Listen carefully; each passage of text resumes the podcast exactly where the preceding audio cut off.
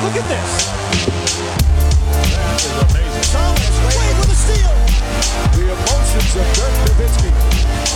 What he's always dreamed of. Hoping to have another chance after the bitter loss in 2006. Watch this play.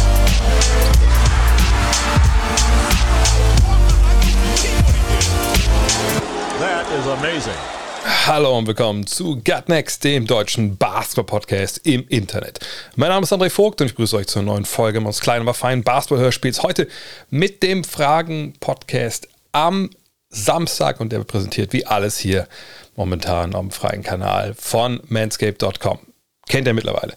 Langmonatigerer Sponsor, treuer Sponsor, auch weil ihr natürlich äh, zuschlagt und denen zeigt, okay, ja, die Community vom Dre, die braucht äh, Hilfe bei so ähm, Hygiene, ist halt ein großes Wort, aber zumindest untenrum äh, beim Rasieren. Ähm, und ich glaube, die allermeisten von euch schlagen zu beim Lawnmower 4.0. Das ist ja dieser Trimmer, Body Groomer heißt das, glaube ich, im, im Fachjargon auf Instagram.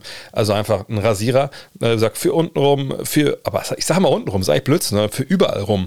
Also ich benutze es äh, echt überall. Äh, gut, jetzt kann man sagen, ich bin jetzt auch nicht äh, auch kein Unterwäschenmodel, wo alles total äh, smooth sein muss. Das ist sicherlich auch richtig, aber ich kann es nur wieder sagen, egal ob jetzt Kopf ist, am Bart ein bisschen trimmen, bisschen Brust, Beine, jetzt Brustbeine, Po hätte ich fast gesagt, Beine und Po eher weniger. Ähm, aber überall macht das Ding seinen Job. Es ist sehr, sehr, sehr, sehr sicher. Ne, die Skin Safe äh, Technology äh, mit diesen Keramik, ähm, wie heißen die Dinger? Blades auf Englisch, auf Deutsch. Ihr wisst, was ich meine. Diese Messer, ne, die klingen, klingen natürlich. Ähm, ne, richtig gut. Ähm, verschiedene Längen einschalten. Ist ja auch klar, das Ding ist wasserdicht. Man kann es wireless chargen. Äh, der Motor macht 7000 Umdrehungen in der Minute. Man hört ihn auch kaum. Also von daher, ich kann es nur empfehlen. Und wie immer der Hinweis, äh, auch weil es Manscaped echt am Herzen liegt. Hodenkrebs ist ein großes Thema. Wenn ihr ne, so seid von 18 bis, weiß ich nicht, 40, dann immer mal ab und zu mal zum Arzt gehen und fragen, hey, können wir mal gucken, ist da alles okay? Da fässt da vielleicht mal jemand an, den ihr sonst da nicht ranlassen würdet, aber das ist für eine gute Sache, nämlich für eure Gesundheit. Und wie gesagt, da kann ich nur empfehlen, das mal zu versuchen.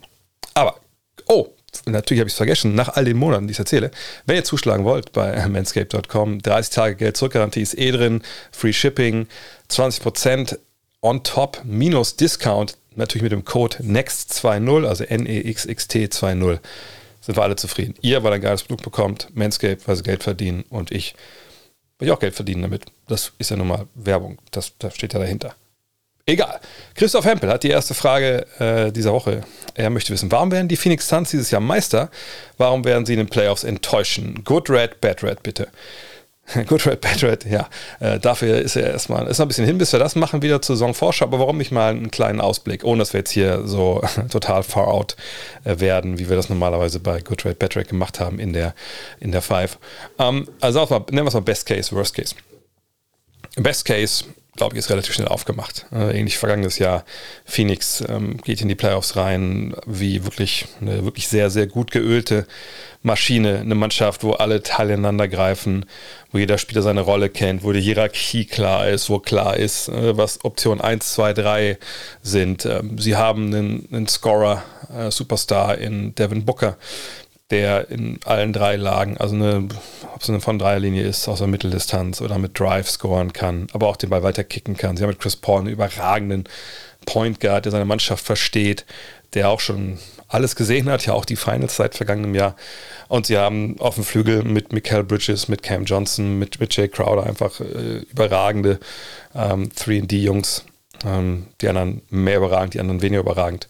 Ähm, und unterm Korb mittlerweile auch ein paar Leute, die durchaus da ihren Mann stehen können. Haben sie dann einen überragenden ja, äh, Edelscorer, wie es vielleicht ein Nikola Jokic ist und Joel Embiid, nö, das nicht. Aber die Andre Ayton das ist der zweitbeste Score dieser Mannschaft. Der lebt dieses Jahr 17 und, und, und 10 auf. Ne, das ist auf jeden Fall einer, der da auch dieses Jahr echt ein gutes Händchen zeigt, der sich auch entwickelt in der Richtung. Ähm, Frank Kaminski ist nicht mehr da, das wisst ihr vielleicht, den hat man jetzt, jetzt gehen lassen. Aber Javel McGee ist da, der macht seinen Job halbwegs. Bismack Biombo ist da. Also man hat schon Size wie die Amerikaner das nennen.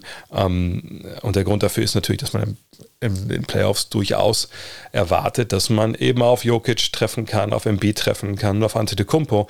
Und in der Beziehung, ja, unter dem Korb war man vielleicht vergangenes Jahr ein bisschen schwach auf der Brust, da hat man jetzt ein paar mehr Leute, die da äh, ein paar Minuten fressen können, äh, ein paar Fouls geben können, den Korb beschützen. Das war vielleicht die eine äh, Schwachstelle so. Von daher, Best Case schnell gemacht. Die beste Mannschaft der regulären Saison mit äh, einem erfahrenen, erfahrenen Team mittlerweile, sagt auch, weil sie in den Finals ja waren, mit Spielern, die ihre Rollen kennen, ähm, die ähm, stark von der, von der Dreierlinie sind, äh, zwischendurch, also nicht alle, ne, Dreier ähm, werfen sie relativ wenige, aber die, die sie werfen, die, die treffen auch gut. Chris Paul dieses Jahr nicht ganz so, aber da kann man erwarten, dass vielleicht Richtung Playoffs wieder, dass er wieder draufpackt. Ähm, und dann werden die halt Meister, weil sie die wenigsten Fragen beantworten müssen als Team. Andere Teams haben, haben mehr Schwächen, waren weniger konstant, haben größere Probleme und deshalb wird dann Phoenix Meister in einem Jahr, wo wir keinen absoluten Top-Favoriten haben. Vor, äh, hat man nicht vor der Saison, haben wir jetzt auch nicht, aber eine reguläre Saison waren sie klar das beste Team. Warum sind sie aber kein überragender Titelfavorit? Naja, lässt sich auch schnell beantworten. Im Worst Case, mh, sie haben eben nicht diesen unwiderstehlichen Überscorer. Devin Booker hat 27 Punkte aufgelegt dieses Jahr. Das ist äh, richtig gut, starke Quoten. Ähm, what's not to like, würde man jetzt fragen. Naja, kann er dir, das haben wir vergangenes Jahr in den Playoffs halt auch gesehen, die Frage haben wir auch gestellt, gerade in, in den Finals, kann er dir, wenn du wirklich einen Korb brauchst, kann er diesen Korb halt holen?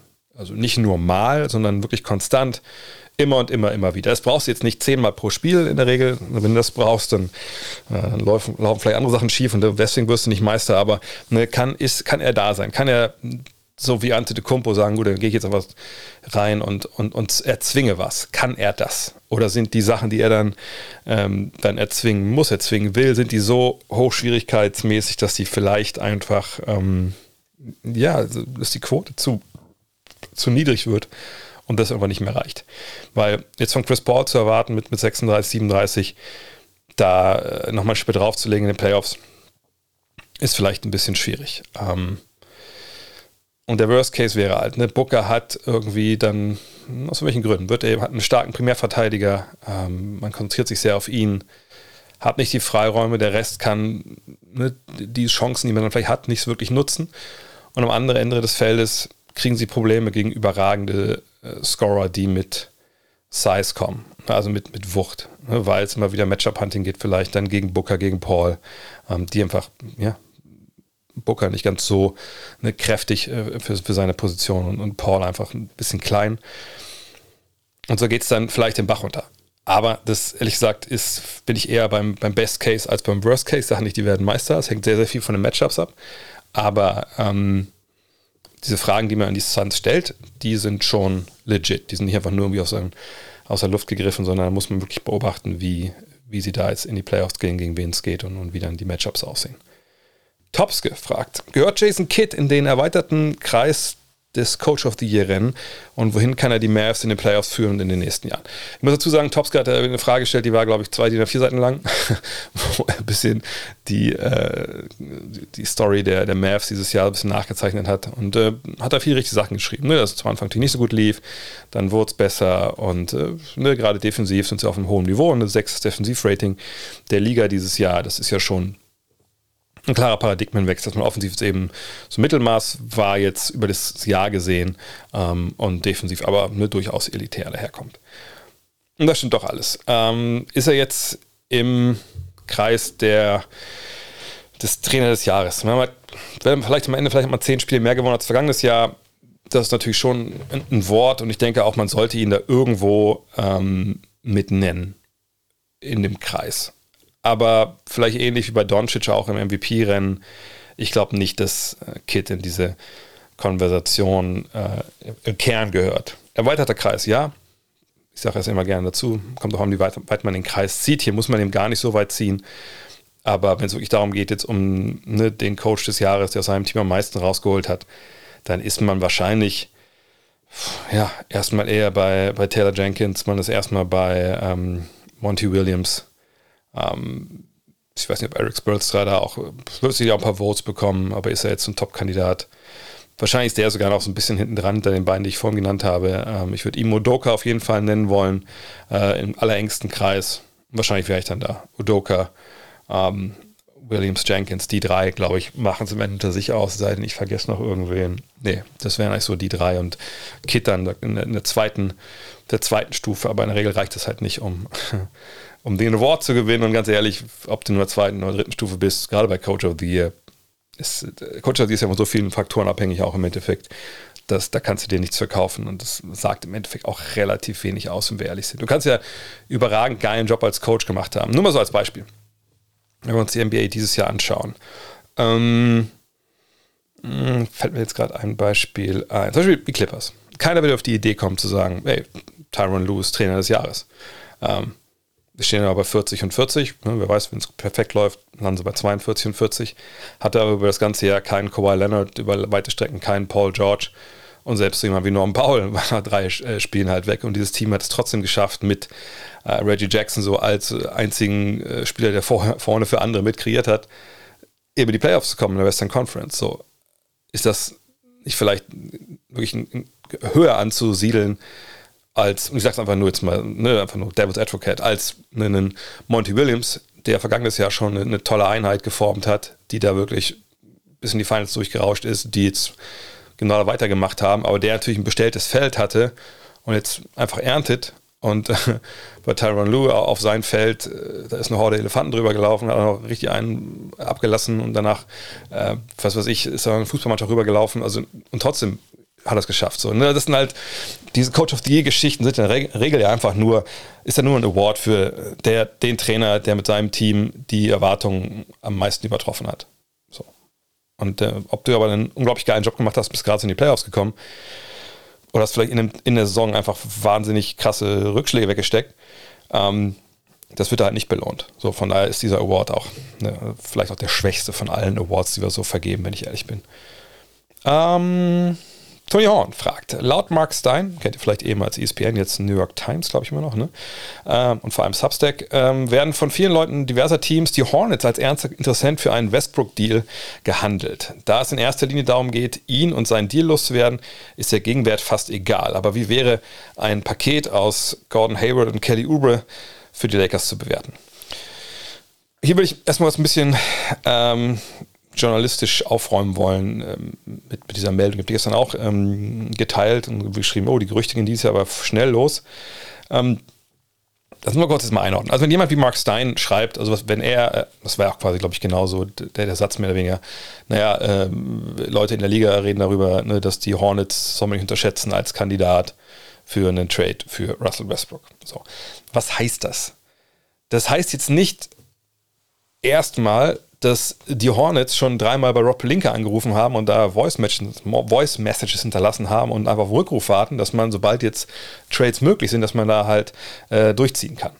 Das heißt das nicht. Das heißt, dass jemand wie Max Stein natürlich, ne, der redet andauernd mit Leuten in der Liga. Das ist der Job von Leuten wie, wie Mark Stein, wie Sam Amick, natürlich von Adrian Wojnarowski und Shams Charania, die sind konstant versuchen die, diese Bubble NBA anzupieksen, um mit Leuten zu sprechen, um halt immer so, so weiter reinzukommen äh, in, in, in, diese Bubble. Wie gesagt, das haben wir schon mal erklärt, wie so, ein, wie so eine Eizelle und, man, und, die Jungs sind die Spermien, die da halt rein wollen. So. Und wenn sie das schaffen, dann kriegen sie halt die Story. So. Ähm, und äh, so wie ich das lese, ist es, was Stein hat jetzt so, er redet mit vielen Leuten und die, man redet man halt. Und dann redet man natürlich auch nicht immer nur über das Team, wo diese Person halt arbeitet, sondern man redet halt auch einfach, wie wir es auch machen hier, über NBA-Teams und dann sagen Leute, also ich würde mich nicht wundern, wenn, wenn Charlotte da zuschlagen würde. Ja, und dann hört das vielleicht jemand wie Stein drei, vier Mal oder er hört das von einem und denkt, hm, das ist interessant. Hatte ich gar nicht so auf dem Schirm. Und dann fragt er seinen nächsten Kontakt, sag mal, wie siehst du das eigentlich? Ähm, die Hornets, wäre das was, was du dir vorstellen könntest? Und sagt der nächste vielleicht auch ja. Und wenn dann halt der dritte, vierte Jahr gesagt hat, dann, dann ist natürlich Mark Stein Journalist genug zu sagen, okay, jetzt kann ich valide raushauen, dass in der Liga es Leute gibt, nicht nur ein oder zwei, sondern mehrere, die mir bestätigen, hey, also wenn man drüber nachdenkt, wo landet eventuell Russell Westbrook, sollte man auf jeden Fall auch über die äh, Charlotte Hornets nachdenken. So kommt das zustande. Und ähm, was macht man damit jetzt? Ne? Ähm, auf der einen Seite, klar, die Lakers wollen Westbrook loswerden. Ich habe es auch schon ein paar Mal gesagt, dass ich zu 100% überzeugt bin, dass er nächstes Jahr nicht Teil der LA Lakers ist. Also es sei denn als äh, totes Kapital gestretched oder, oder ne, irgendwie ähm, gewaved dann äh, in, in den Büchern, aber nicht als Spieler auf der Bank, als jemand, der dort ähm, ja, Geld bekommt dafür, dass er dort wirklich Basketball spielt. So. Deswegen finde ich einen Trade schwer, ähm, würde ich sagen, schwer zu bewerten, was man jetzt als Gegenwert äh, erwarten kann. Ne, also rein so von, ja, du kriegst dafür einen Starter und einen Rollenspieler oder so. Glaube ich, so können wir da gar nicht rangehen. Sondern man muss da auf jeden Fall von der finanziellen Seite rangehen. Und da kommt eine ganz, ganz schwere Sache ins Spiel. Eben, dass Russell Westbrook nächstes Jahr 47 Millionen Dollar verdient, wenn er ne, diese Opt-in-Option dann nimmt. Und das ist eine Menge Geld. Und ihr wisst es, ne, wenn beide Teams im Salary Cap liegen, dann muss auf beiden Seiten auch ungefähr so viel Geld reingeholt werden in diesen Trades, wie sie rausgeschickt werden. Heißt, wenn Charlotte Russell Westbrook möchte, dann müssen die auch ungefähr Spieler wegschicken, die ungefähr ähm, 47 Millionen Dollar verdienen. Und das ist nicht leicht. Das ist wirklich nicht leicht. Und ich habe natürlich auch mal geguckt bei, bei trademba.com, wie das denn eventuell aussehen könnte. Und klar, Hayward und Uber ist ein Paket, das, das passt quasi perfekt.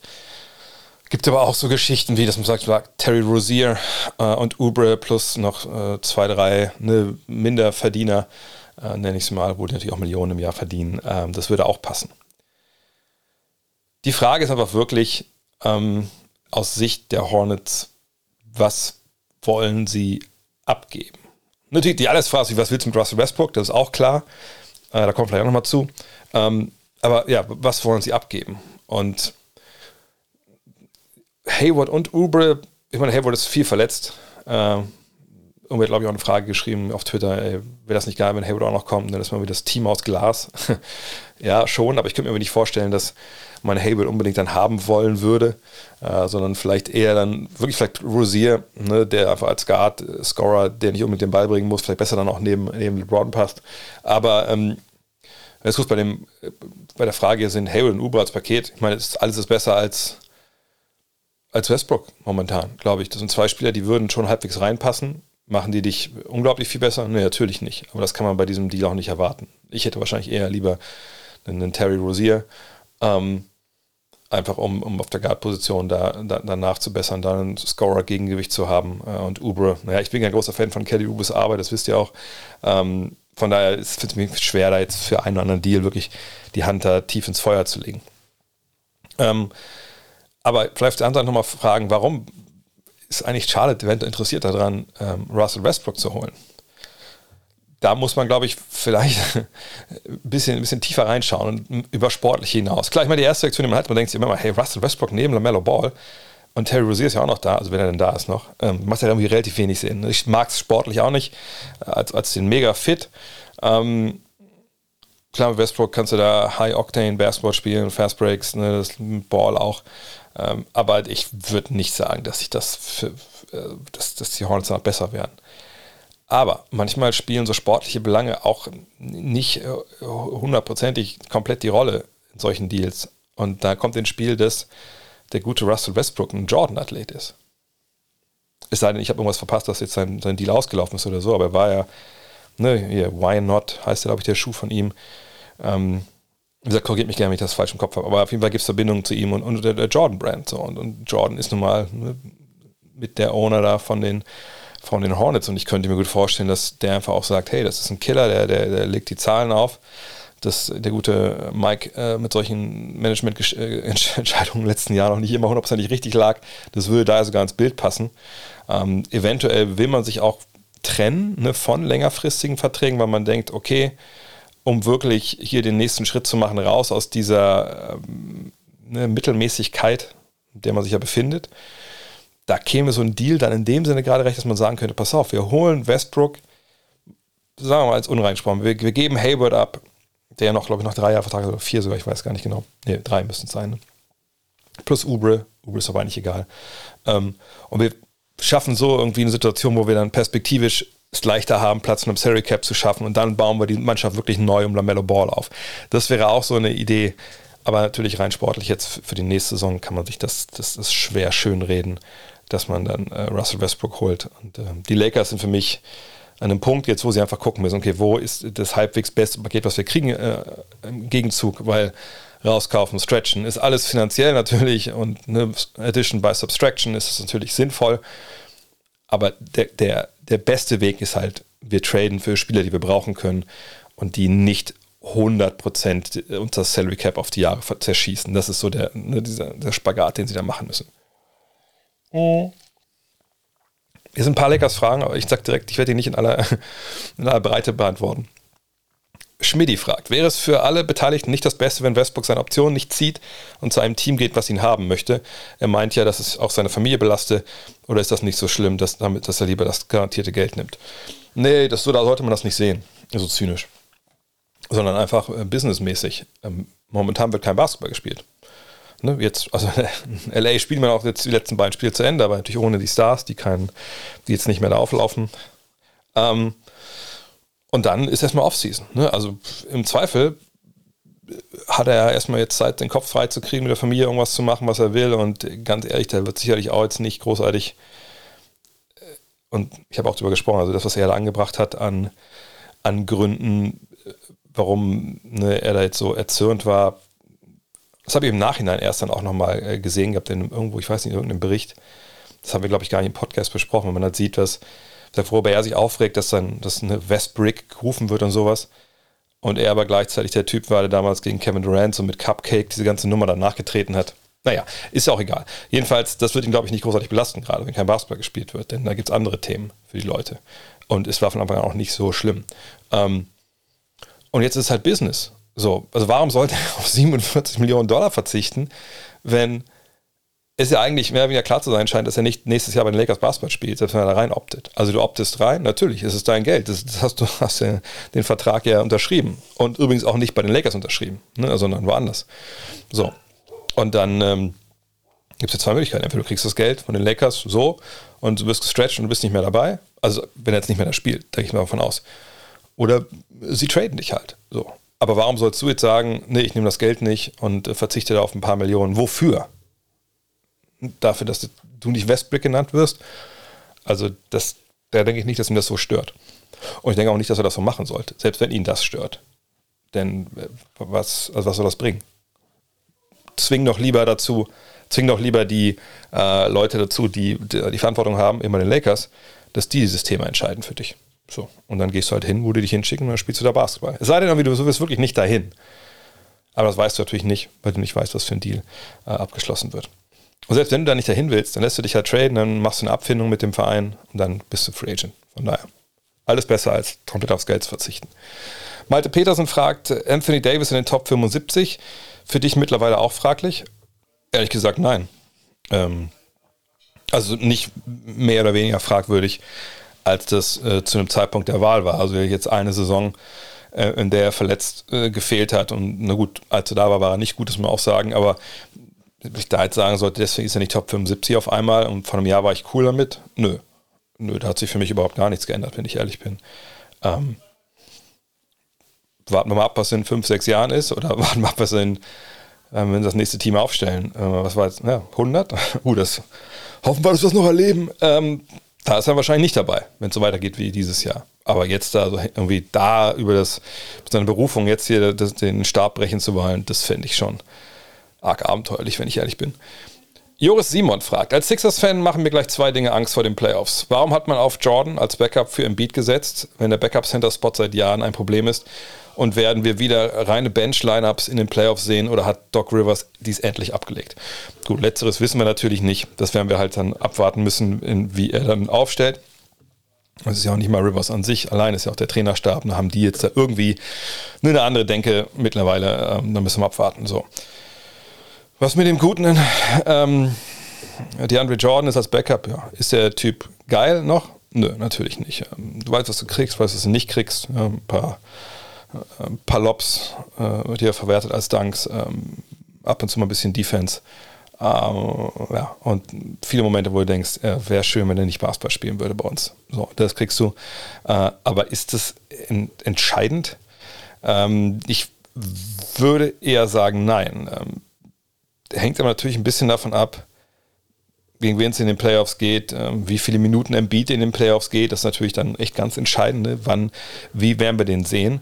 Wenn wir uns mal angucken, äh, die vergangenen Jahre in den Playoffs, das ist ein bisschen komisch, ne? Ich meine, ich habe jetzt, nicht, hab jetzt nicht alle einzelnen Spiele vorhin nochmal aufgerufen, gerade für Minuten, der gegangen ist in den Playoffs bisher in seiner Karriere, das sind 32,8. Das ist weniger, als er dieses Jahr in der Regelsaison gespielt hat. Ähm, vergangenes Jahr in den elf Partien waren es 32,5 Minuten, das Jahr davor 36,3, davor 30,4. Aber bei ihm ist es natürlich auch schwer, das zu bewerten, weil ne, nicht jedes Jahr war dann gleich. Ne, da gab es ja auch dann stellenweise so ein bisschen, ich weiß nicht, ob er noch in den Playoffs Minutes Restrictions hatte, aber ich kann mir vorstellen, dass da auch ein paar Sachen reingespielt haben. Oder du hast mal zwei Blowouts dabei, wo du halt weniger spielst, dann sind die Zahlen schon bei den geringen Anzahl von Partien natürlich auch verfälscht. Fakt ist aber, er hat 33,7 Minuten in der regulären Saison gespielt. Man sollte schon erwarten, dass er ein bisschen mehr geht. Sagen wir mal, geht 36, 37 Minuten. Dann bist du noch bei 12 Minuten wo du wie schauen musst, wie kommst du ohne Embiid klar. Und es gibt jetzt in, in diesem Kader halt nicht so die wirklich große Alternative, die sich aufdrängt, ähm, neben Jordan. Ähm, ne, gerade in den Playoffs.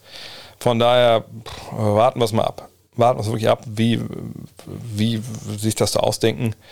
Ähm, man kann natürlich auch mit dem Beat viel noch, ähm, sag ich mal, äh, strategisch regeln im Sinne von, dass man die Auszeiten äh, oder dass man ihn clever auswechselt vor den Auszeiten. Vielleicht, also klar, man weiß, kommt ein TV-Timeout und man, man wechselt ihn eine Minute vorher aus oder so, dann kann er da das alles mitnehmen und hat dann äh, Minute mehr noch an, an Rest und so.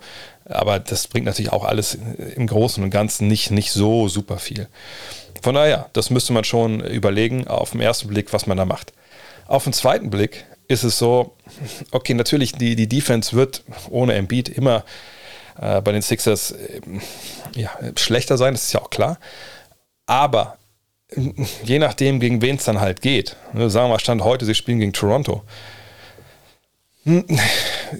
da kannst du natürlich gucken, ne, wer ist denn da auf dem Feld von dem überhaupt? Ne, das sage ich mal, Matchups, Matchups, Matchups. Es kann sein, dass du da eine Schwäche hast als Backup-Center, aber wenn du eine, Truppe hast wie Toronto, die eigentlich ja keinen super starken Center haben und wo es eher darum geht, dass du so die Flügel und Guards in den Griff bekommst. Und natürlich hilft da auch ein Center, natürlich. Ne? Wenn da unter einer steht, der den Korb beschützt, ist immer gut für die, die vorne verteidigen.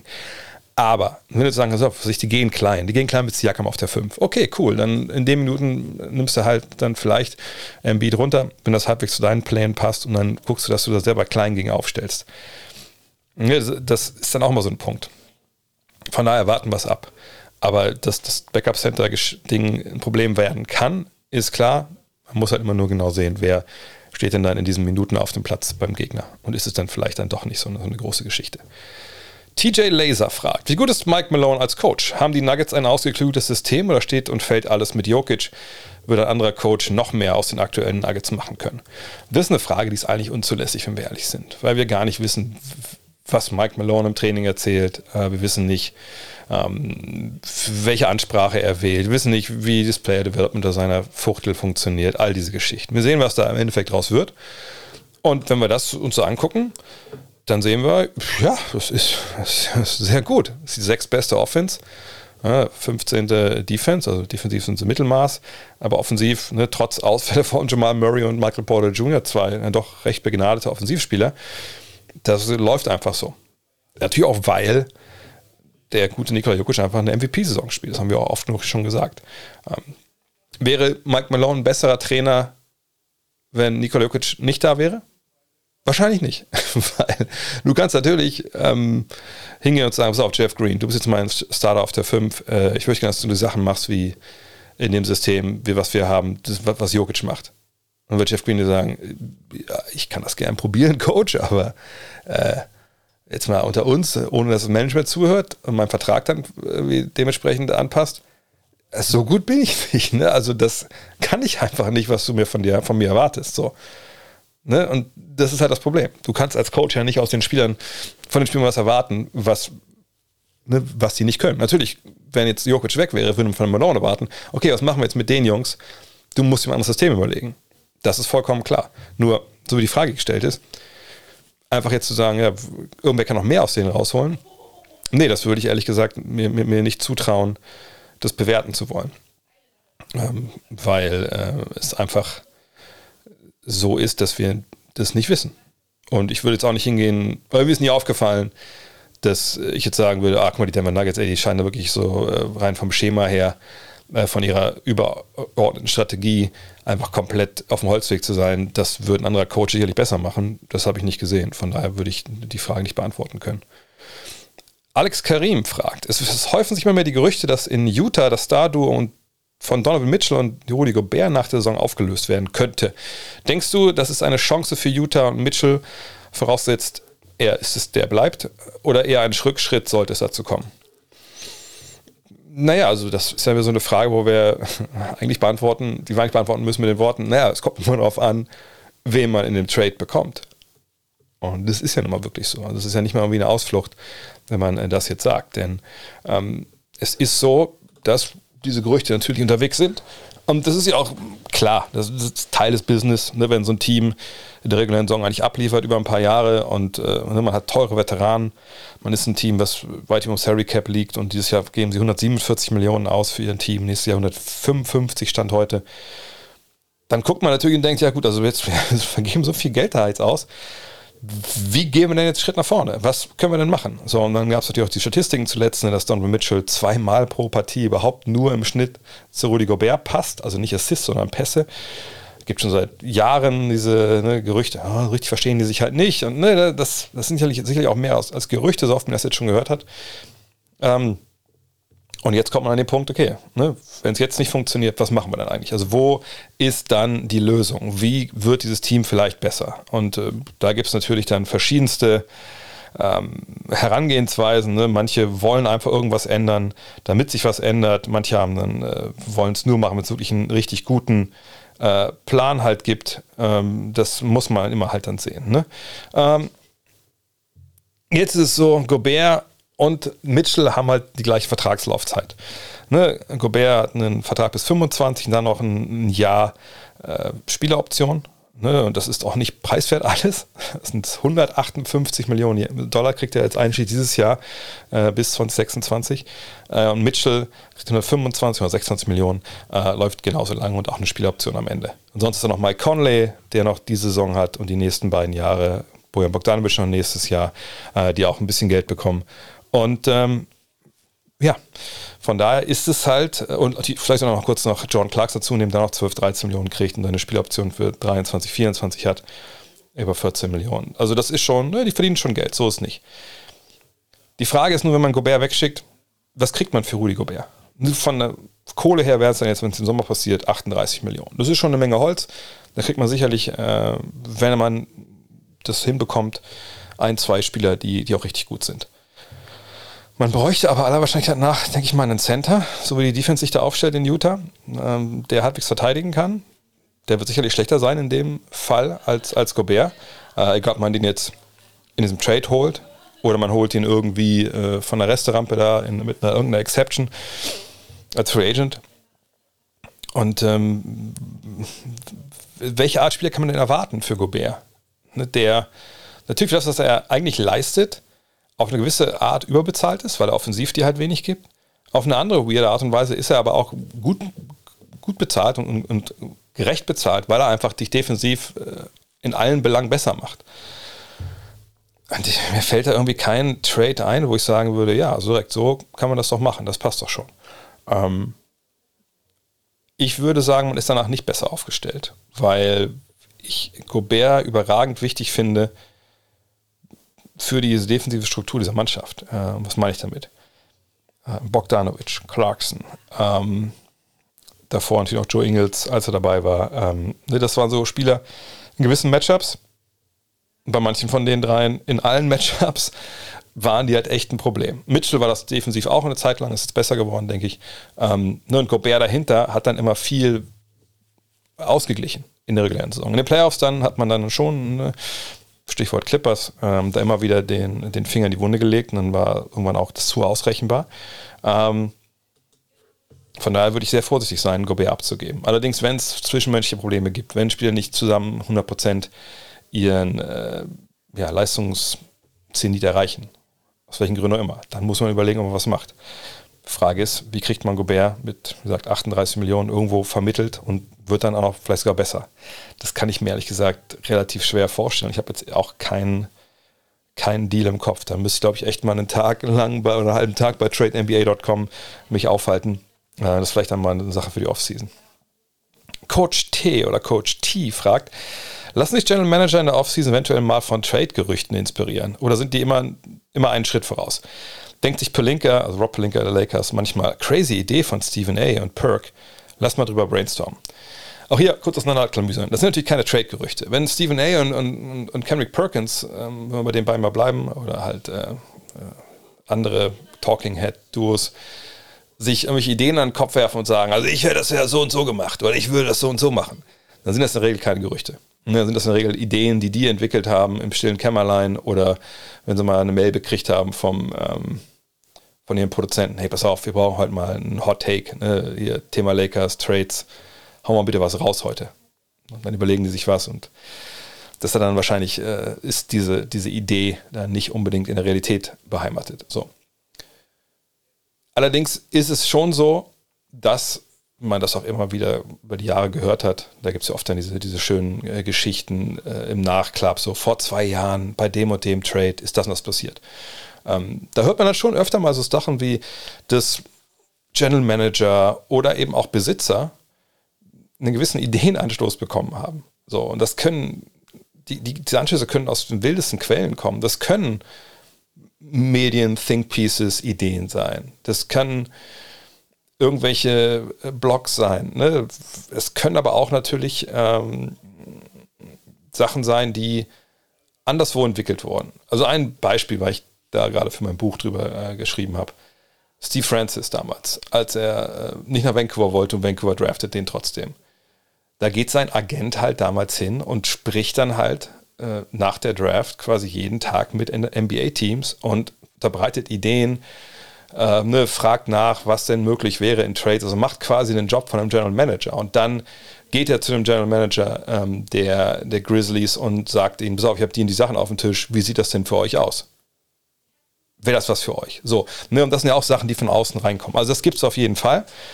Ähm, und das kann überall herkommen. Und die Frage ist halt dann, ne, sind diese Ideen, wie gesagt, in der Realität beheimatet oder sind aber nur crazy Ideen vom Frühstückstisch? Und äh, ja, aber das kann durchaus passieren, dass es auf dem Weg, äh, den, den, auf dem Weg dann ankommt bei den Entscheidern wirklich. Andreas Meyer fragt, werden die Rockets mit Wall, also John Wall, verfahren nach seinem Opt-in traden? Wenn ja, wohin oder doch Buyout? Trade ist natürlich die allererste Idee, ne, irgendwas für ihn zu bekommen äh, und nicht das Geld jetzt for free oder für, für nichts ausgegeben zu haben ähm, weil Spielen wollten sie nicht haben, wollen sicherlich auch nächstes Jahr nicht. Ich denke, Trade ist relativ schwierig, ähm, einfach weil ähm, er jetzt auch lange kein Basketball gespielt hat. Gut, jetzt werden natürlich Hater sagen, ja gut, besser als bei Westbrook, den haben wir ja Basketball spielen sehen, den kann ja keiner haben wollen. Bei Wall ist er zumindest ein bisschen so, äh, ein bisschen, äh, ja, äh, kann man ja erwarten, dass er vielleicht besser, besser spielt. Ähm, nee, ich denke, dass der, der, der Buyout da dann doch die realistischste Variante ist ähm, und realistischer wird mit jedem Tag, der, der da in, die, in der Saison ins Land geht. Die Frage ist halt immer bei Buyouts, einigen sich beide auf einen Betrag, der für beide Seiten machbar ist. Und bis dahin müssen wir erstmal kommen, aber ich würde sagen, soll ich mich jetzt festlegen? Äh, ich würde sagen, John Wall beginnt die Saison nicht im Trikot der der Houston Rockets. Mal schauen. Josh oder Josh fragt, als wie wichtig siehst du den Floater bei Big Man? Man sieht häufig 4 gegen 3 Situationen nach dem Pick and Roll. Wenn der Ballhändler gedoppelt wird, wäre ein guter Floater in dem Moment nicht die perfekte Waffe im Short Roll, beispielsweise für einen Draymond Green. Äh, vielleicht kurz zu, also Draymond Green ist ja kein Big Man in dem Sinne. Jetzt, also na klar, äh, er ist im positionellen Sinne wenn wir davon ausgehen, okay, die Großen stellen ja auf den Block und dann rollen die in Short Roll, also die rollen, rollen dann quasi zur Freiwurflinie ab und da kriegen die den Ball. Also im positionellen Sinne ist er natürlich ein, ein, Big Man, aber er ist natürlich kein Big Man im Sinne von, das ist ein großer, langer Mann. Das ist halt ein 2 Meter 1 vielleicht äh, Spieler, der nicht unter die Klassifizierung Big Man fallen sollte. Und ich erkläre auch warum. Ähm, einen Floater werfen zu können, ähm, ist sicherlich für alle Spieler gut. Es ist nützlich, ja, für Kleine sicherlich mehr, weil der Floater ist halt eine Waffe von kleineren Spielern, um über größere Spieler abschließen zu können, ohne die Gefahr oder mit einer relativ geringen Gefahr, dass man geblockt wird. Ist natürlich ein schwieriger Wurf, ne, weil ihr kennt das, eine hohe Flugkurve. Ne, allerdings, man sagt ja auch, wenn man werfen lernt, ne, immer schön von oben, also hohe Flugkurve wählen, weil dann ist die Chance besser, dass der Ball reingeht. So. Gehört aber natürlich eine ganz schöne ja, koordinative Arbeit dazu, das hinzubekommen. Ähm, und man muss es halt äh, brauchen. Wenn ich einfach nur einen Fingerroll machen kann, wie Will Chamberlain über meinen Gegenspieler, weil der Kopf kleiner ist, naja, dann brauche ich in der Regel keinen Floater. So. Äh, der Fingerroll ist sicherlich auch leichter dann äh, als ein Floater. Ist es also für Big Man jetzt sinnvoll, den zu können? Ja, wenn du kannst, cool, super, keine Frage. Ähm, genau wie Fix Xavier Simpson, gerade das ging gerade durch, durch soziale Medien, es sinnvoll ist, mit 1,80 äh, Hakenwürfe zu werfen, weil es einfach kann. Aber ähm, ich glaube einfach, du brauchst den oftmals nicht. Und nochmal, Draymond Green ist kein Big Man. Wenn Draymond Green aus dem Short Roll kommt und dann steht Rudy Gobert vor ihm, ja, by all means. Ne? Mach den Floater, wenn du den auch, auch anständig triffst. Äh, aber alles in allem würde ich sagen, dass es eher zu vernachlässigen ist für, für die Big Men, also für 2 Meter, für 2 Meter 11 plus. So, ähm, weil eben da in der Regel kaum jemand vor ihm steht, der ihm wirklich sehr viel Angst macht, denke ich. Steph is Brooklyn fragt, du bist General Manager der 76ers diesen Sommer. Du bist nicht Champion geworden. Gibst du James Harden einen Maximalvertrag? Das ist eine sehr, sehr gute Frage, über die bisher oder gerade jetzt fangen Leute, glaube ich, an, darüber zu uns zu unterhalten.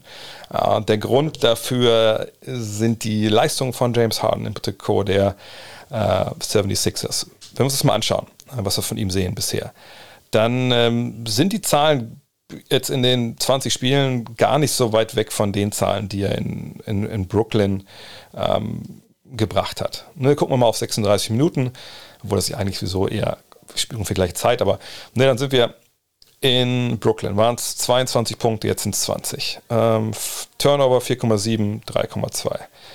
Steals sind gleich geblieben, Blocks ist egal.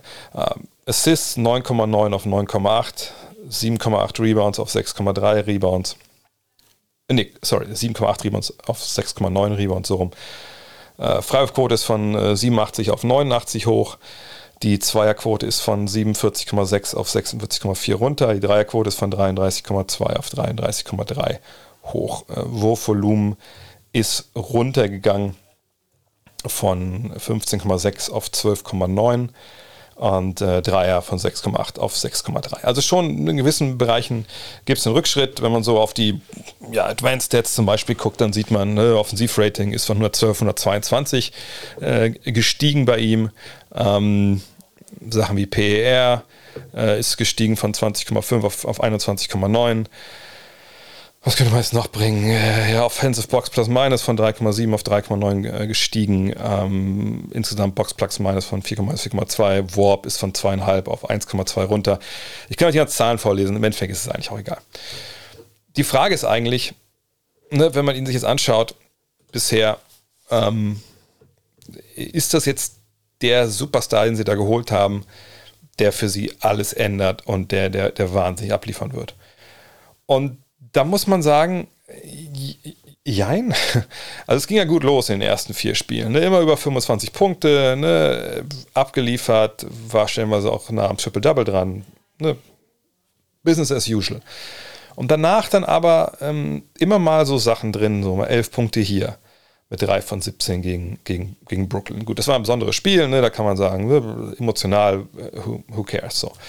Ähm, jetzt aber zuletzt wieder ne, so 3 von 12 gegen Toronto äh, in der Niederlage. Ne? Dann gut, 4 von 10 gegen Indiana, vielleicht, vielleicht ist Indiana nicht so wirklich in, in eine Partie gerade, wo er äh, so wirklich Bock drauf hat. Genau wie Detroit, wenn er 4 von 15 schießt, auf der anderen Seite verlierst du da halt auch. Milwaukee war dann 9 von 17, das war natürlich gut. 32 Punkte, auch immer noch verloren hat, knapp. Äh, gegen Phoenix waren es 2 von 11. Da hat man auch verloren, nur 14 Punkte. Also es gibt immer so, so Aussetzer, wo man sich fragt, ja gut, also äh, woran liegt das denn jetzt? Also warum ist das nicht der James Harden, der eigentlich immer dir 25 bis 30 gibt, egal wie das Spiel ausgeht. Äh, und wenn du nicht gewinnst, dann liegt es halt einfach am Gegner oder an anderen Geschichten. Und das ist dann so eine Sache, da komme ich zurück auf den Saisonanfang. Ich weiß nicht, ob ich erinnern könnt. Ich habe, glaube ich, ganz mein allererstes Spiel dieses Jahr, wenn ich mich nicht, wenn ich falsch liege, war ein Spiel der Netz. So, und dann ähm, Harden war auch dabei. Vielleicht war es sogar das allererste gegen, gegen Milwaukee. Es kann sein, ich weiß es nicht mehr. Aber ich weiß, dass ich damals ähm, und er gesagt habe, oh, das, also ich glaube, der also ist der fit, so, ne, weil er einfach an Leuten nicht vorbeikam, stellenweise. Und das ist was, das habe ich immer wieder im Hinterkopf behalten. So, ne? also ist, was, was, ist da eigentlich los? Und diese Aussetzer, so punktemäßig, die hatten wir auch früh in der Saison. Ne? Da hatte er so ähnliche Spiele, wo es einfach ne, viel geworfen, aber halt nichts getroffen. So. Ähm, und ich frage mich wirklich bei ihm, was ist da jetzt die Ursache? Ich meine, er, er wird 33 dieses Jahr. Das ist jetzt kein komplett äh, ne, biblisches Alter für, für einen Basketball heutzutage, auch für Superstars kein biblisches Alter. Nur, es ist halt schon ein Alter, wo man ein bisschen vorsichtig sein muss dann, wenn ähm, man darüber nachdenkt, okay, gibt man dem jetzt einen langfristigen Vertrag? Aber ich frage mich, wo die, was die Alternative eigentlich ist für, für Daryl Morey. Denn er hat nun mal als Ben Simmons ähm, getradet, er hat den Spieler bekommen, den er wollte, James Harden, den wollte er vergangenes Jahr auch schon haben oder vergangene Saison schon haben. Und jetzt hat er ihn und das sieht vielleicht nicht so rund aus, wie das vor drei, vier Jahren noch äh, war. Aber man kann vielleicht auch sagen, gut, er war jetzt viel Verletzung dabei, ne, die letzten, letzten Monate, viel Unruhe, viel nicht zu 100% vorhandene Fitness, was natürlich dann auch die Schuld von Harden selbst ist. Ähm, nur bevor ich jetzt jemanden einen, einen Maximalvertrag gebe in, in dieser Situation für diese Rolle, und damit auch so in den mittelfristige Schicksal meiner Franchise ihm da antrage, eher oder will ich eigentlich mehr haben als Ausreden, die mir einfallen dafür. Aber du musst ja nun mal den Vertrag jetzt machen, so. Und im Idealfall, denke ich, ähm, würde Harden einfach sagen, ja, pass auf, ich sehe das irgendwie auch, was du siehst, aber ich glaube mir, ich, ich, bin, ich bin hot und so. Okay, dieses Jahr gibt es ja auch nicht die großen anderen Teams, die für mich jetzt investieren wollen, äh, lass doch so ein Deal machen, was weiß ich. 2 plus 1 oder sowas. Ähm, und dann gucken wir mal. Oder wir machen einen Deal mit vielen Incentives, also mit so Checkmarks, ne, die, er, die er treffen muss, äh, leistungsmäßig. Und dann kriege ich, kriegt er sein Geld. Ich bin gespannt. Also ich bin wirklich gespannt, wie das ausgeht, weil die Gefahr ist, ist eventuell, äh, die Gefahr ist real, dass die, die Sixers, wenn sie diesen Deal jetzt mit ihm machen und sagen, pass auf, hier, ne, du kriegst deinen, deinen Maximaldeal, äh, ist alles gut, ähm, dass man sich halt schon ein bisschen verhebt für die nächsten Jahre. Ähm, und dass man eventuell diesem Deal dann nachtrauert. Denn die Sixers sind auch ein Team, das ja dann relativ teuer wird, zumindest dann die, die nächsten äh, zwei Jahre. Mein nächstes Jahr der Deal von Harden, der ist jetzt aber knapp 44 Millionen, nächstes Jahr wird er eigentlich 47 Millionen verdienen und, und da setzt das ja auch dann an, sein neuer Vertrag, wenn es denn Maximaldeal ist. So, und dann ähm, ist man nächstes Jahr über weit über 150 Millionen, ähm, auf weil Tobias Harris natürlich noch in, äh, unter Vertrag ist. 2023, 2024 werden wir das halt auch. Und dann ist halt die Frage, naja, was machst du dann mit Matisse Theibel? Der wird ja auch noch verlängert, äh, dann äh, nach dieser Saison, denke ich mal. Ähm, was mit Tyrese Maxi, wenn der dann dran ist. Ähm, puh, ich, ich, bin echt gespannt. Also das kann entscheidende Personalie werden, wenn ne, dein, einer von deinen beiden Maximalspielern dann einfach äh, am Ende des Tages nicht die maximale Leistung bringt. Das müssen wir echt beobachten. Ich würde versuchen, wie gesagt, ne, einen kürzeren Deal einzustielen, an, an, seine, an, seinen, an seinen Ehrgeiz zu appellieren, dass man sagt, hey, pass verdien dir den, äh, den Deal erst. Aber das ist heutzutage natürlich extrem schwer.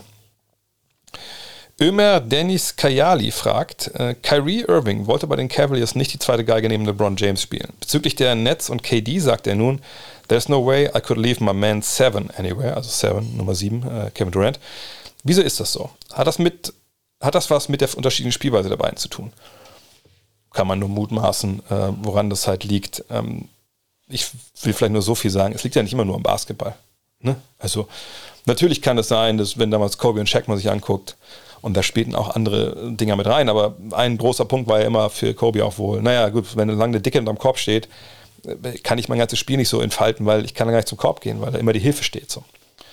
Ne, das eine Big Man natürlich, die nicht Dreier werfen können, Spacing nicht gut tun. Ja, frag mal die 76ers in Person von Ben Simmons. Ähm, aber ich denke nicht, dass das das Problem war mit, mit LeBron. Natürlich, LeBron ähm, balldominant, ne, bringt den Ball nach vorne, etc. pp. Aber ich denke, dass ich würde nicht sagen, dass das so die einzigen äh, Beweggründe sind, sondern genau bei Kobe und Shaq halt auch. Es gibt eben auch zwischenmenschliche Gründe dafür. Und ich kann mir vorstellen, dass neben LeBron zu spielen und gerade wenn es dann so ein äh, so einen Altersunterschied gibt, dass man dann irgendwie auch vielleicht sich so ein bisschen als ewiger kleiner Bruder vorkommt, dass man sich nicht, nicht emanzipieren kann, dass man in diesem Schatten halt steht. Vielleicht wollte er auch einfach auch weg aus, äh, aus Cleveland nach einer gewissen Zeit. Ne, das kann ja alles sein. So, und jetzt vielleicht mit Kevin Durant ist es was anderes. Vielleicht sind das super krasse Buddies, die tierisch miteinander abhängen, was vielleicht mit, mit Kyrie und LeBron nicht so war. Das, das wissen wir alles nicht. Ne, aber man kann es nicht immer nur auf Basketball runterbrechen.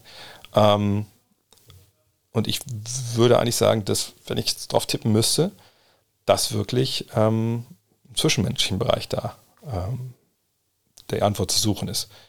Was nicht bedeutet, dass LeBron jetzt ein Stinkstiefel ist oder einer, der, mit dem man nicht gerne Basketball spielen will. Das mache ich damit nicht, sondern einfach, dass bestimmte Charaktere manchmal nicht zusammenpassen und dann ja, passt es vielleicht anderswo besser. Coach Simon Bertram fragt, was denkst du, könnte die nächste sinnvolle Erweiterung, Regeländerung werden, die die NBA einführen wird? Stichwort Elam Ending, Vier-Punkte-Linie, Corner-Dreier weg, also Eckendreier weg, mehr Coaches, Challenges oder sollte alles so bleiben, wie es ist? Ich glaube, alles so bleiben, wie es ist. Das äh, hat es nie getan im Basketball und wird es auch nicht. Ähm, anderen Sportarten ist ja genauso eigentlich. Nee, ich, ich denke, das Hauptproblem, was wir momentan haben, wird jetzt ja angegangen, hoffentlich im Sommer. Also der ähm, Adam Silver, habe ich auch in der Rapid Reaction darüber gesprochen, angekündigt. Diese Take-Fouls, also die Fast-Break-Fouls, die sollen ähm, eliminiert werden. Nochmal eine Fieber gucken. Zwei Freiwürfe, Ballbesitz für die Mannschaft, die gefault wurde im Fastbreak. Fertig ist die Nummer, sehen wir das nicht mehr. Oder wir sehen es sogar in Ausnahmesituationen. Ähm, das ist das nächste große Ding, aber das richtig Großes, was man jetzt unbedingt bräuchte, ich glaube, die Dinger werden alle nicht eingeführt. Aber wenn ich mir eins von denen aussuchen könnte, wäre es das Elam-Ending. Weil das einfach ja, diese Freiwurf-Arien, Stop the Clock eliminieren würde. Und äh, überall, wo das Elam-Ending, glaube ich, eingeführt wurde, hat es gezeigt, dass es einfach total geil ist und unspaßig. Ähm, und ich habe lieber am Ende ein 5 gegen 5, was fließt, wo verteidigt wird, ähm, wo Basketball gespielt wird. Und ich möchte kein verkapptes Elfmeterschießen mit, mit Freiwürfen. Aber vielleicht bin das auch nur ich. Euder Sack fragt: Michael Jordan ist in der All-Time-Usage der NBA-Spieler mit der höchsten Prozentzahl. Also ist er mit der höchsten Usage, okay. Außerdem ist er bei den Turnovern, bei der Turnover-Percentage in den Top 50, also wenigsten Turnover. Kannst du einen Einblick geben, wie sein Decision-Making ihm dabei half oder ob sein dreckiges Geheimnis war, immer zu werfen statt zu passen?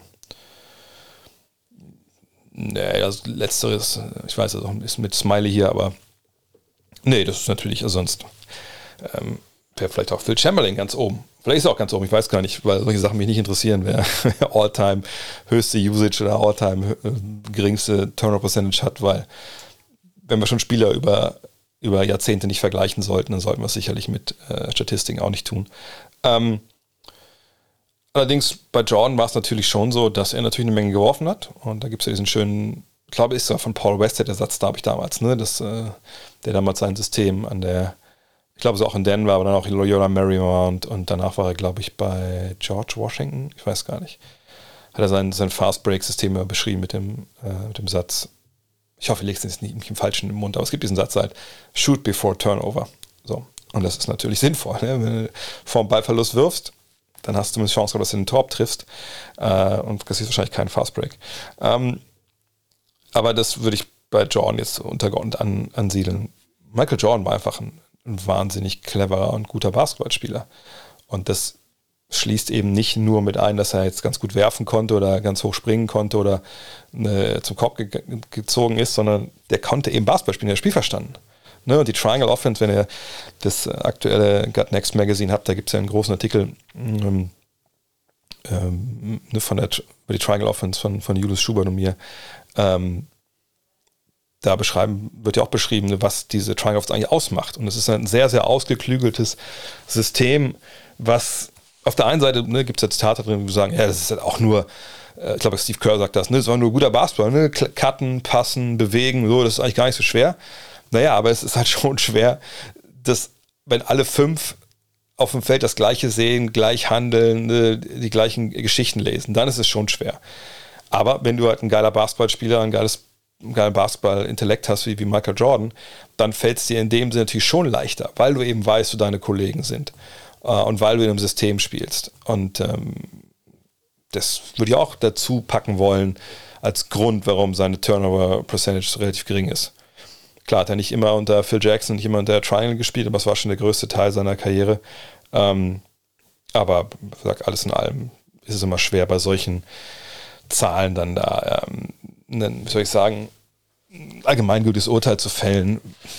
Es ist halt, es lohnt sich einfach nicht auf solche Zahlen, glaube ich, glaube ich, zu schauen über, über wie gesagt, Jahrzehnte hinweg. Marcel Eggstein fragt, vor kurzem beschäftigte mich Glenn Rice und ich fragte mich, wie gut würde die 97er-Version von G-Money heute funktionieren. Also ein 2,3 Meter großer Flügel, der 47 seiner Dreier trifft, aufposten und zum Korb ziehen kann. Ja, Glenn Rice würde auf jeden Fall funktionieren. Auch sicher besser als sein Sohn, der hat das nicht so lange äh, ausgehalten äh, in der NBA. Aber na klar, weil damals ähm, war dreimal All-Star in der Zeit auch, als er in, äh, in Charlotte war, ne? Ja, Charlotte. Ähm, und natürlich, so eine Art Spieler würdest du heute sehr, sehr gerne haben. Ähm, also ich überlege gerade so ein bisschen, ist Joe Johnson ein guter, guter Vergleich? Ja, auf gewisse Art und Weise glaube ich schon. Natürlich, würde heute total funktionieren. Das ist ähm, ein Spielertyp, der sicher auch dann Power Forward spielen würde heutzutage auch. Ähm, weil defensiv jetzt ganz weit oben anzusiedeln, ich glaube, wenn ich mich erinnere, nicht. Aber nee, klar, der würde sofort funktionieren. Gar keine Frage. Eben auch, weil er den Dreier geworfen hat, auch wenn das damals natürlich vom Volumen her ähm, nicht war wie heute. Aber ich denke, ihm würde es gar eher liegen, wenn er noch mehr, noch mehr abdrücken könnte. Bester Bobcat aller Zeiten, fragt Max, und ist aber auch noch bei Charlotte. Ähm, man kann natürlich Kemba Walker nennen oder Emeka Orca vor. Ich würde mich aber immer, glaube ich, für Jared Wallace entscheiden. Kam damals in den Expansion Draft aus, äh, ich glaube aus Sacramento, ne? Und Wallace ist sicherlich heute ein Spieler, da will man sich fragen, ja, wie soll der denn funktionieren? So, ne? Hat keinen richtigen Wurf gehabt, kam über, ja, über den Einsatz, so ein bisschen so wie hier, äh, Taz von, von Looney Tunes. Ne? Immer, immer am Rennen, immer am Machen, immer am Tun. Crash war, glaube ich, auch sein Spitzname damals. Ähm, das war der Mann, der, glaube ich, wie lange hat der da gespielt? Sechs, sieben, acht Jahre oder sowas? Glaube ich, sowas wie 16, 17 und 8 aufgelegt. Gerald Wallace, auf jeden Fall, glaube ich, der, der beste Bobcat. Jo, Hannes fragt, äh, wird es Content zu Eurobasket dieses Jahr geben und wie schätzt du die Chancen der deutschen Mannschaft ein? Klar wird es Content geben. Ähm, ich will ja auch dabei sein, die Woche in Köln auf jeden Fall, auch in Berlin. Äh, und dann, ich habe mir noch keinen großen Gedanken gemacht, was genau jetzt an Content kommen wird, aber sicherlich Podcasts vor, nach den Spielen der Deutschen. Ähm, versuche natürlich fort mal jemanden ans, ans Mikro zu kriegen. Gab es ja aus Tel Aviv damals auch, äh, gab es damals aus ähm, Berlin auch. Von daher, klar, da wird es was geben. Aber fragt mich bitte noch nicht, was da im September passiert, denn ich bin froh, wenn ich zusammen, alles zusammenkriege, was im, im, Mai passiert und im April dieses Jahr. Ähm, deutsche Mannschaft, das, das, das, können wir nicht beantworten, weil die wissen, wer spielt. Punkt. Deswegen, also solche Sachen, ich weiß, die Frage kommt jede Woche jetzt drei, vier Mal, aber dann müssen wir echt vertagen. Weil es macht keinen Sinn, jetzt zu überlegen, naja, also wenn alle dabei sind, total geil, und aber ah, was denn, wenn in Slowenien alle dabei sind und sonst wo, lass uns warten, wenn wir wissen, wer mitspielt und wer nicht, zumindest wer mitspielen soll, äh, dann wirklich eine Preview, denn es gilt das, was ich damals vor der WM in Shanghai gesagt habe, oder von der WM in China, und dann gab es die Schande von Shanghai. Ähm, diese Mannschaft kann mit, mit dem Spielermaterial, was sie hat, kann die immer eine Medaille gewinnen bei der FIBA. Egal, ob es jetzt WM ist, Olympia oder äh, EM. Problem ist halt, man muss immer sehen, gegen wen spielt man, wer ist dabei, wie findet man sich zusammen. Ne, das ist einfach, es sind so viele Unbekannte und äh, auch durch diese ganzen Scheiß mit den äh, Quali-Fenstern, wo nicht das Team spielt, was dann im Endeffekt bei der, bei der großen Turniermaßnahme spielt. Von daher, ich kann euch hier klar erzählen, oh Schröder auf die 1 und dann Obst auf die 2 und dann gehen wir aber groß mit Thais, äh, mit Vogtmann und mit Kleber. Das ist alles Blödsinn, weil wir nicht wissen, wer spielt. Aber für den Einsatz dazu, die Chance, dass natürlich alle, die ähm, fit sind, spielen, ist relativ hoch, weil es diesen, nicht diese Problematik gibt wie bei Olympia, dass ähm, die Free Agency in der NBA später ist wegen Covid und dann jemand wie Schröder keinen Vertrag hat und so. Ne, das, diese Gefahr dürfte es eigentlich jetzt nicht geben, weil im Juli halt ne, Free Agency, glaube ich, relativ schnell dieses Jahr durch sein wird und dann ne, kann man erwarten, dass, dass da eigentlich alle, die an Bord sein sollen, auch, auch rein so finanziell das auch können. Felix fragt, du darfst dir selber in deiner Prime einen einzigen Skill, Wurf, Passing, Handle etc. von einem aktiven Spieler geben. Welchen wählst du und warum? Wie würde die Antwort aussehen, wenn es ein ehemaliger Spieler sein müsste? Das ist relativ easy. Ähm, ich würde mir einen überragenden Dreier geben, wahrscheinlich entweder von Chris Mullen oder von Clay Thompson. Gut, für Chris Mullen wäre ein bisschen komisch, weil dann würde ich ja mit links werfen, wo ich Rechtshänder bin. Aber wenn das Ding reingeht, ist es ja auch egal, ähm, weil halbwegs hüpfen und, und rennen konnte ich. Halbwegs verteidigen auch. Passen und Spiel verstehen, würde ich auch sagen, habe ich ganz gut gemacht. Ähm, Dribbling war vielleicht der größte Schwachpunkt, wenn ich ehrlich bin, aber ähm, wenn du gut den Dreier triffst und, und 3D bringst, dann ist der Rest eigentlich ziemlich, nicht ziemlich, also nicht total egal, aber ziemlich egal, von daher natürlich ein Dreier. Max, liest du dir wirklich immer alle Fragen, die so kommen, durch? Ja, muss ich schon sagen, lese ich immer jede Frage bis zu Ende. Äh, Full Disclosure? Nee. Also, wenn die Frage komplett an den Haaren herbeigezogen ist, dann brecht er zwischendurch ab. Aber ich lese alle Fragen durch, klar, sonst würde ich auch nicht wissen, welche Fragen ich hier reinnehme. Kuni, ach, und vielleicht, vielleicht dazu, ähm, klar, manchmal sind Fragen, die dann äh, vielleicht auch gut sind, hier kommen nicht mit rein. Einfach weil ich denke, ah, ich kann die gerade noch nicht beantworten oder ich kann die generell nicht beantworten, weil ich den Spieler, was ich dieses Jahr noch zu wenig gesehen habe, oder ich lege es auf Wiedervorlage. Ähm, das kann natürlich passieren. Also es ist nicht so, dass hier alle Fragen landen, äh, die, die wirklich gut sind. Es, jede Woche schaffen es halt ziemlich viele Fragen, gute Fragen halt nicht. Mm, Kuni jetzt. Ja, auf dem Cover des großartigen Gut Next Magazins Number One habe ich Russell Auerbach gesehen. Mich triggert total, was Bill Russell in der Hand hält.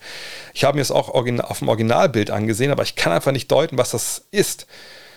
Ist Russell ein Zeitreisender mit einem Kommunikator? Nein. Das sind, wenn du ganz genau hinguckst, sind das Cufflinks, ähm, also Manschettenknöpfe. Ich weiß ich sage nicht, wofür er die bekommen hat, aber es sind Manschettenknöpfe. Ähm, wahrscheinlich mit, keine Ahnung, äh, Championship, sonst was drauf. Ich weiß das. Falls ich weiß, was Manschettenknöpfe sind, weil du ein junger Mensch bist, dann musst du einmal googeln. DPK fragt: Wie stehst du dem Thema NFT und insbesondere NBA Top Shot gegenüber? Bist du dort aktiv am Sammeln von Moments? Äh, nee, bin ich nicht. Das kann ich direkt schon mal vorweg sagen. Allerdings, Top Shot ist ganz interessant, dass ähm, äh, ihr habt vielleicht ein Foto gesehen, das ich bei Instagram gepostet habe, als ich in New York war, äh, mit, mit zwei anderen Jungs, Männern. Äh, wir waren redselig aus, aus Gründen. Und äh, einer von denen, der jüngste, der am jüngsten aussieht, der arbeitet bei Top Shot mittlerweile. Also die beiden, also Brian und, und, Kevin, mit denen habe ich vorher zusammen bei MBA.de gearbeitet, als, als diese MBA.de-Seite aufgebaut werden musste, um die dann später von, ans Box mehr, mehr zu verkaufen, sage ich mal. Aber die Rechte ins Verkaufen, das dann äh, laufen zu lassen unter MBD. Ähm, und ähm, Kevin ist mittlerweile bei NBA Top Shot gelandet. Und da haben wir auch natürlich, wir haben uns abends in Williamsburg getroffen, äh, drüber gequatscht über die Arbeit und so und ein bisschen erklärt, ne, was so für die jetzt gerade so wichtig ist, etc. Ähm, und ja, ich weiß, was NFTs sind, Non-Fungible Tokens. Äh, ich weiß, was das ungefähr ist. Und ich sage auch mal dann, ja, äh, digitale Trading Cards. Ähm, und ich weiß, dass Leute das sammeln. Aber ich äh, bin nicht aktiv, weil ich das nicht ganz verstehe, ehrlich gesagt. Wenn du den Podcast Open Court, den ich für die Bayern Basketballer mache, morgen, nee, übermorgen, heute am, am Montag, da habe ich mit Othello Hunter gesprochen, der ein großer Advokat der, ähm, der NFTs ist und da viel auch irgendwie äh, macht und tut. Ähm, der hat ein bisschen darüber gesprochen auch. Wie gesagt, ich finde es sehr abstrakt, alles. Und ich finde diesen Vergleich mit, mit Trading Cards eigentlich, eigentlich ganz gut, so erkläre ich es mir mal auch ganz gut. Und denke mir immer dann so, ja, ist schon krass, weil ähm, ich verstehe Leute wie, wie die Battledge-Brüder zum Beispiel in, in, in langen Felder mit ihrem geilen B-Brother Store. Das ist Wahnsinn. Ne? Auch damals, als ich diese Doku da gemacht habe für Forgetting Buckets noch mit Gameswell zusammen. Ähm, das war so faszinierend, die Jungs da zu sehen, wie sie halt dann, ne, die, die, so die größten Trading Card äh, Trader und Nerds und Sammler äh, da zusammen waren. Das, das war geil. Ich habe mich da gefreut. Das war total das Beste, was ich je gemacht habe. Aber das ist für mich so, so eine krasse Welt, dass einfach so, so Werte aufgerufen werden für Blättchen Papier äh, oder in dem Fall dann für, für, für JPEGs oder was auch, was auch immer, für, für, für digitale Dateien ähm, oder von Topsch einfach für so, für, für so sagen wir mal, Videos äh, im einfachsten Sinne, wo ich denke, das habe ich ja nicht alleine. Wenn ich die Mona Lisa zu Hause habe, kann ich auch sagen, okay, naja gut, ne, haben bestimmt Millionen von Menschen irgendwie so einen Nachdruck irgendwo zu Hause hängen, aber ich habe die eine Mona Lisa und ich weiß, die hat äh, was weiß ich, wer die alle schon angefasst hat, äh, Napoleon, was weiß ich, ne? Da kann ich sagen, Alter, das ist halt das History irgendwie an der Wand und ich bin der Einzige, der das Ding hat. So. Okay, verstehe ich, aber ich verstehe bei, bei NFTs nicht so ganz. Ich weiß nicht, wenn ich mir so einen, so einen Affen da zusammenbasteln lasse, ähm, mit, mit, irgendwelchen, keine Ahnung, mit, mit, einer geilen, mit einer geilen Mütze, mit einer geilen Sonnenbrille, dann ist das mein Avatar. Cool, aber wenn ich denke, oh, das ist ein cooler Affe, den der Kollege da hat, dann mache ich da einen Screenshot von, dann habe ich den halt auch. So, also das verstehe ich nicht so ganz. Aber gleichzeitig ist es was, was ich, wie gesagt, auch mit, mit Trading Cards und so ähm, nicht ganz verstehe. Kiki Besic, wenn er da in der Bank im Schließfach seine Karten hat für sich wie viele hunderttausend Euro, dann ist das für mich einfach Wahnsinn und ich weiß das zu schätzen. Ich finde das faszinierend, aber für, ich, für mich, mich lässt das relativ kalt irgendwie. Aber wie gesagt, ich, ich kann da nichts Schlechtes drüber sagen. Dirk Herzog mit der letzten Frage für heute. Ähm, welches war das Let der letzte Satz, den du für Gut Next Magazine Nummer 1 gestrichen hast und was ist, bei, was ist dir bei Ausgabe 1 am schwersten gefallen zu streichen?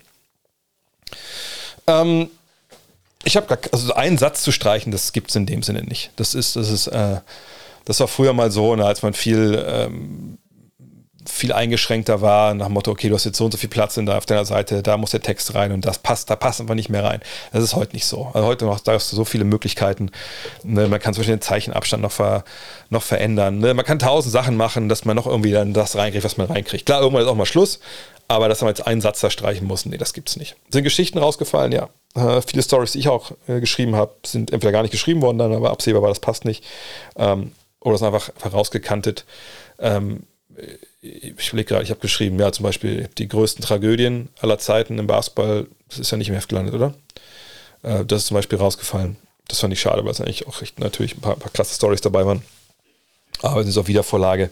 Äh, ich werde noch woanders, denke ich, mal reinkommen demnächst. Ähm, und sonst würde ich ein bisschen nicht drüber reden wollen, weil die Sachen kommen bestimmt irgendwann mal. Ähm, von daher, nee. Ähm, am schwersten war eigentlich so ein bisschen äh, bei der Themenfindung an sich ein paar Sachen einfach von vornherein verwerfen zu müssen, weil die Zeit gefehlt hat. Äh, für die Grafik, aber auch der Platz gefehlt hat. Das ist ein bisschen schade gewesen, aber nö, eigentlich so ein Satz oder so, wo ich jetzt voll drüber nachtraue, äh, eigentlich eher nicht. Das ist mit meinem Buch ein bisschen anders, wenn ich ehrlich bin. Da denke ich jetzt schon, dass, dass ich eigentlich vorhatte, so mit den ganzen Kapiteln, dass da wahrscheinlich einige Sachen dann rausgestrichen werden müssen. Ähm, das ist dann schon mehr so Kill Your Darlings, aber ähm, beim Heft war es nicht so. Aber Heft vielleicht ein guter äh, Stichwort zum Ende nochmal. Ich möchte gerne nochmal hinweisen, dass seit äh, vorgestern, gestern, ähm, könnt ihr euer Abo für Got Next The Magazine Season 2 abschließen. Und nochmal der Hinweis: Alle, die auf startnext.de ihr Abo geholt haben für nur ein Jahr, die sollten das auch machen. Diese Abos verlängern sich nicht automatisch und wir werden irgendwann im Herbst äh, ne, hingucken, haben wir genug Abos für Season 2? Und wenn das so ist, okay, dann geht's weiter. Wenn nicht, dann kriegen alle ihr Geld zurück und dann hören wir halt auf. Und dann waren, waren es tolle vier Ausgaben und das war's dann. Dann machen wir natürlich noch die vierte noch fertig und dann, dann gucken wir mal was anderes. Aber sagt, wenn ihr jetzt schon sagt, okay, cool, alles klar, ihr habt das Geld, hier, nimmt das schon mal für Season 2, damit ihr Sicherheit habt. Wir uns auch sehr, sehr freuen. Wir haben jetzt schon 1700, glaube ich, 30 oder sowas, wenn man die einbezieht, die über die Website abgeschlossen haben, das verlängert sich automatisch. Ähm, und die, die eh schon für zwei Jahre dabei sind, ähm, aber wenn ihr, wie gesagt, bei Next selber gemacht habt, wenn ihr ein Geschenkabo bekommen habt, die äh, verlängern sich nicht, wenn die nur über ein Jahr gingen.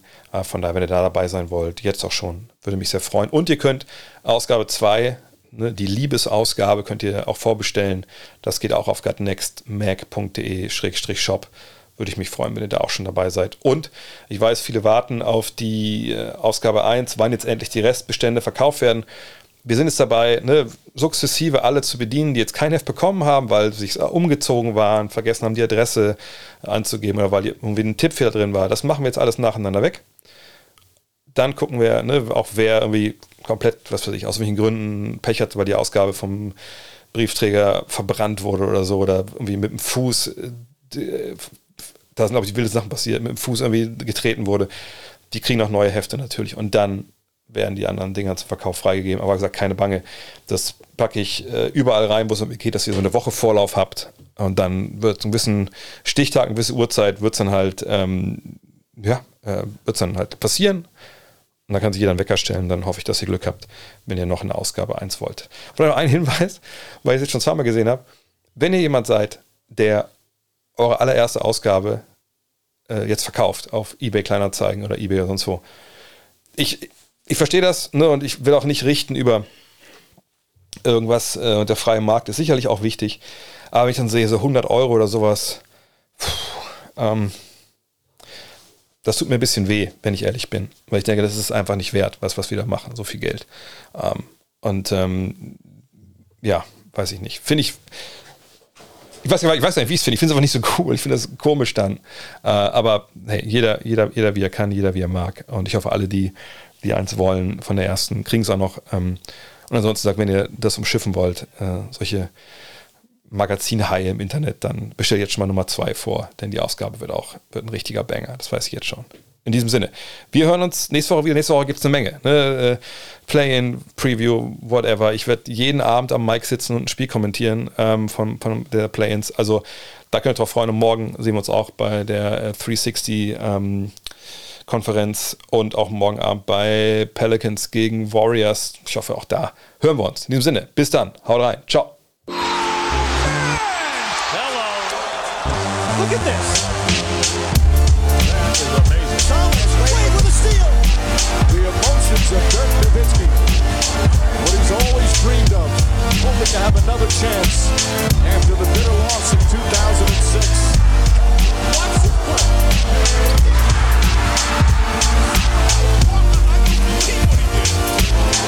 That is amazing.